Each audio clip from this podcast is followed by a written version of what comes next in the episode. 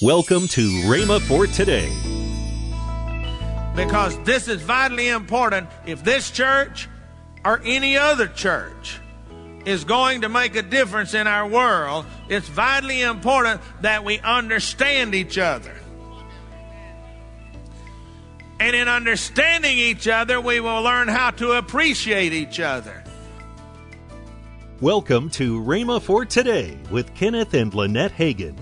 This month we're going to hear an inspiring message from each of the Hagin family. Kenneth Hagin will start his series entitled Ages, Stages, and Generations. This will be a great week of teaching. Also, later in today's program, I'll tell you about this month's special radio offer. Right now, here's Kenneth Hagin with today's message. a grandmother was asked by her granddaughter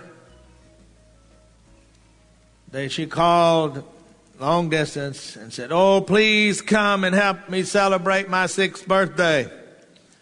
So, unable to resist, like most meemaws, nanas, grandmothers, she went. They all sat down for the birthday dinner, and Hannah's father asked her if she would bless the food on her birthday, and she said, Okay, Dad. She closed her eyes and began to pray, Dear Lord, thank you for mommy and this good food she fixed. Thank you for letting grandma come here and be with me today.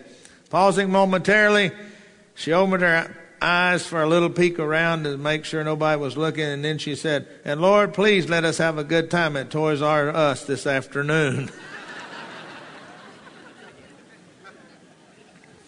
the title is called Ages, Stages, and Generations. You know, it's interesting with the Old Testament, it ends with Malachi in Malachi. It says, I will send the Elijah the prophet before the coming of the great dreadful day of the Lord. And then in verse 6 of 4, it says, He will turn the hearts of the fathers to the children, and the hearts of the children to the fathers. When the book of Malachi was finished, there would be more than 400 years a prophetic silence before John the Baptist came, and then Jesus would appear on the scene. It makes Malachi's words very significant in his final words. The hearts of the fathers being turned to the children, and the hearts of the children being turned to the fathers. For him to have said that, there must have been some type of generational gap taking place already. As you know, the world that we live in is full of all kinds of divisions, and the church is not immune. We have gender divisions, male and female. Some people don't allow lady ministers, doctrinal divisions, and so forth. Perhaps, perhaps the greatest, and actually the least addressed of all issues in the church today is generational division. The generation gap, as it's called. I want you to listen to some things that I think are sort of interesting. The children now love luxury, have bad manners, contempt for authority, they show disrespect for elders, they love to talk in place of exercise. Children are now tyrants not the servants of their household. They no longer rise when elders enter the room. They contradict their parents, chatter before company, gobble up the dainties at the table, and tannerize their teachers. And that wasn't written today. That was attributed to Socrates by Plato. Listen to this one. I see no hope for the future of our people if they are dependent upon the frivolous youth of today. For certainly all youth are reckless beyond words. When I was young, we were taught to be discreet and respectful of elders, but the present youth are exceedingly disrespectful and impatient of restraint. Hesiod, the 8th century BC. The world is passing through some troublesome times. The youth of today think of nothing but themselves. They have no reverence for parents or old age. They are impatient of all restraint. They talk as if they knew everything and will pass, and what passes for wisdom with us is foolishness with them. As for the girls, they were forward, immodest, unladylike in their speech, behavior, and dress. That sounds like today, doesn't it? That's a sermon preached by Peter the Hermit in 1274 AD.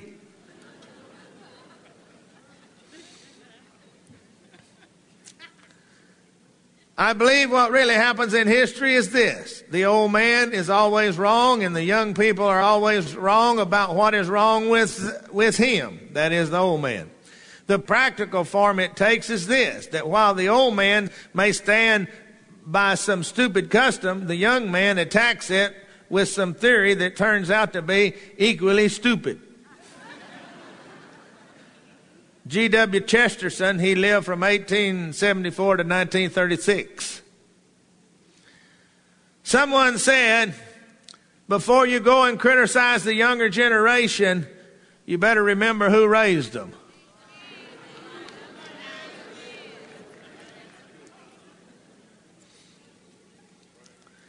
You see, it seems that Satan is doing his best and has always done his best to divide the generations. And I want to read something. This actually is from from a, a, a, business standpoint, but it also is the same thing in the church. We have millennials are Gen Ys, we have the Gen X's, we have the baby boomers, and we have the traditionalists. The millennials are the Gen Ys, are nexters, nexters or millennials, as they're called, were born between 1981 and 1999 and comprise approximately 75 million people entering the workforce. They're perceived as wanting to make a difference and knowing that their work has value. They adapt rapidly, crave change and challenge, create constantly, are exceptionally resilient, committed and loyal when dedicated to an idea, cause, or product, and are global in perspective. These have grown up in an area of technology. They are adept at multitasking their expectations is for immediacy. Immediately. They want it done immediately, and that's driven by, by all of their technology expertise. Now, Gen Ys are people that have grown up playing on teams. They have been educated in the era of a village raising the child and no child left behind. They grew up in a changing demographic society where one in three of their classmates have been from a different racial, culture, or ethnic background. These young people prefer to work in teams rather than individually and are easily accepting of diversity. That gets one group of us that's in the church today. I'm talking about those of us that are old enough to begin to take part. Now, I want y'all to stay with me. Don't shut down on me because this is vitally important. If this church or any other church is going to make a difference in our world, it's vitally important that we understand each other. And in understanding each other, we will learn how to appreciate each other. All right, the Gen X's. This this generation, and see, you can, as I say that, you can place yourself. And then some that were born right at the cutoff date, you're going to be part and part. You're going to be part one and part the other. All right? If you're born right in the middle of it, you're going to be dead set. Generation Xers have been born between 1965 and 1980 and comprise about 46 million of the nation's employees.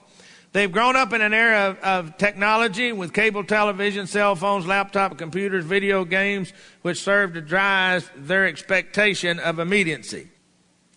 During their childhood, the divorce rate in this country tripled, and many of them were latchkey kids, left to fend for themselves while the parents worked, and they filled their time with computers and televisions, and they become technologically literate they were not often involved in group activities and they are lacking in people skills. They seem to be drawn to informality and fun while not being impressed by titles or hierarchy. Now we go to the baby boomers. The baby boomers were born between 1946 and 1964 and comprise about 80 million of the nation's employees. The baby boomers respond to symbols of recognition such as titles, money, other status symbols, or indication of peer recognition. They tend to be extremely competitive, a likely result of their vast number. They value individual choice, community involvement, prosperity, ownership, as well as health and wellness. Now, the baby boomer generation witnessed and participated in some of the greatest social changes that this country has ever had. In the 60s and 70s, with the civil rights movement, the women's movement, uh, this generation experienced dramatic shifts in educational, economic, and social opportunities. Now, this should be placing you. Although this comes from uh, business research, it's also true. These same tendencies or if they are the part of the people, then those same people that come into the church, we have the same thing in the church. Welcome to Rhema for Today with Kenneth and Lynette Hagin. You can find more great materials by Kenneth E. Hagin, Pastor Hagin, and the rest of the Hagin family by visiting our online bookstore. Right now, I'd like to tell you about this month's special radio offer.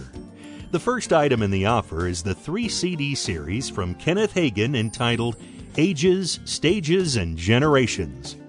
The next item is the slimline book from Reverend Lynette Hagin called It's Your Time to Shine. We're also offering Reverend Craig Hagin's CD called This Is Only a Test. And to finish out this great offer is Reverend Denise Hagin Burns's CD Living in Continual Peace. All this for the special price of $22.95. That's $18 off the retail price.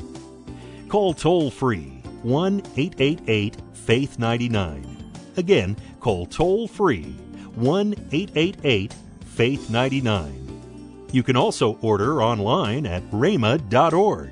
That's R H E M A dot O R G. rhema.org.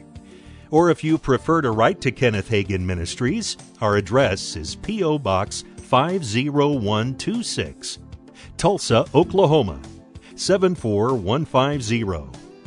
We always love to hear from our listeners, so write in or email us today and become a part of Rhema for Today. Right now, let's join our special guest host, Craig and Denise Hagin Burns. Well, we have some exciting things coming up. We have Rhema College Weekend. Yeah, in fact, April the 12th through the 14th is Rhema College Weekend. And if, if you're out there or you have a son or a daughter or a grandson or granddaughter that's interested in going to a, a great Bible school, I feel the best Bible school in the world, you need to come to Rhema College Weekend. Check out Rhema. Um, April 12th through the 14th on the Rhema USA campus. Um, you're going to have time to talk with the dean and instructors have a luncheon, have a game night. They'll talk about jobs. They'll talk about you know the class. You'll, you'll attend classes. It's just a wonderful, wonderful event. So it's April 12th to the 14th, Rhema College Weekend. Call one eight eight eight Faith 99. That's toll free 1 888 Faith 99. Tomorrow, Kenneth Hagin will continue his message Ages, Stages, and Generations. That's next time on Rhema for Today with Kenneth and Lynette Hagin.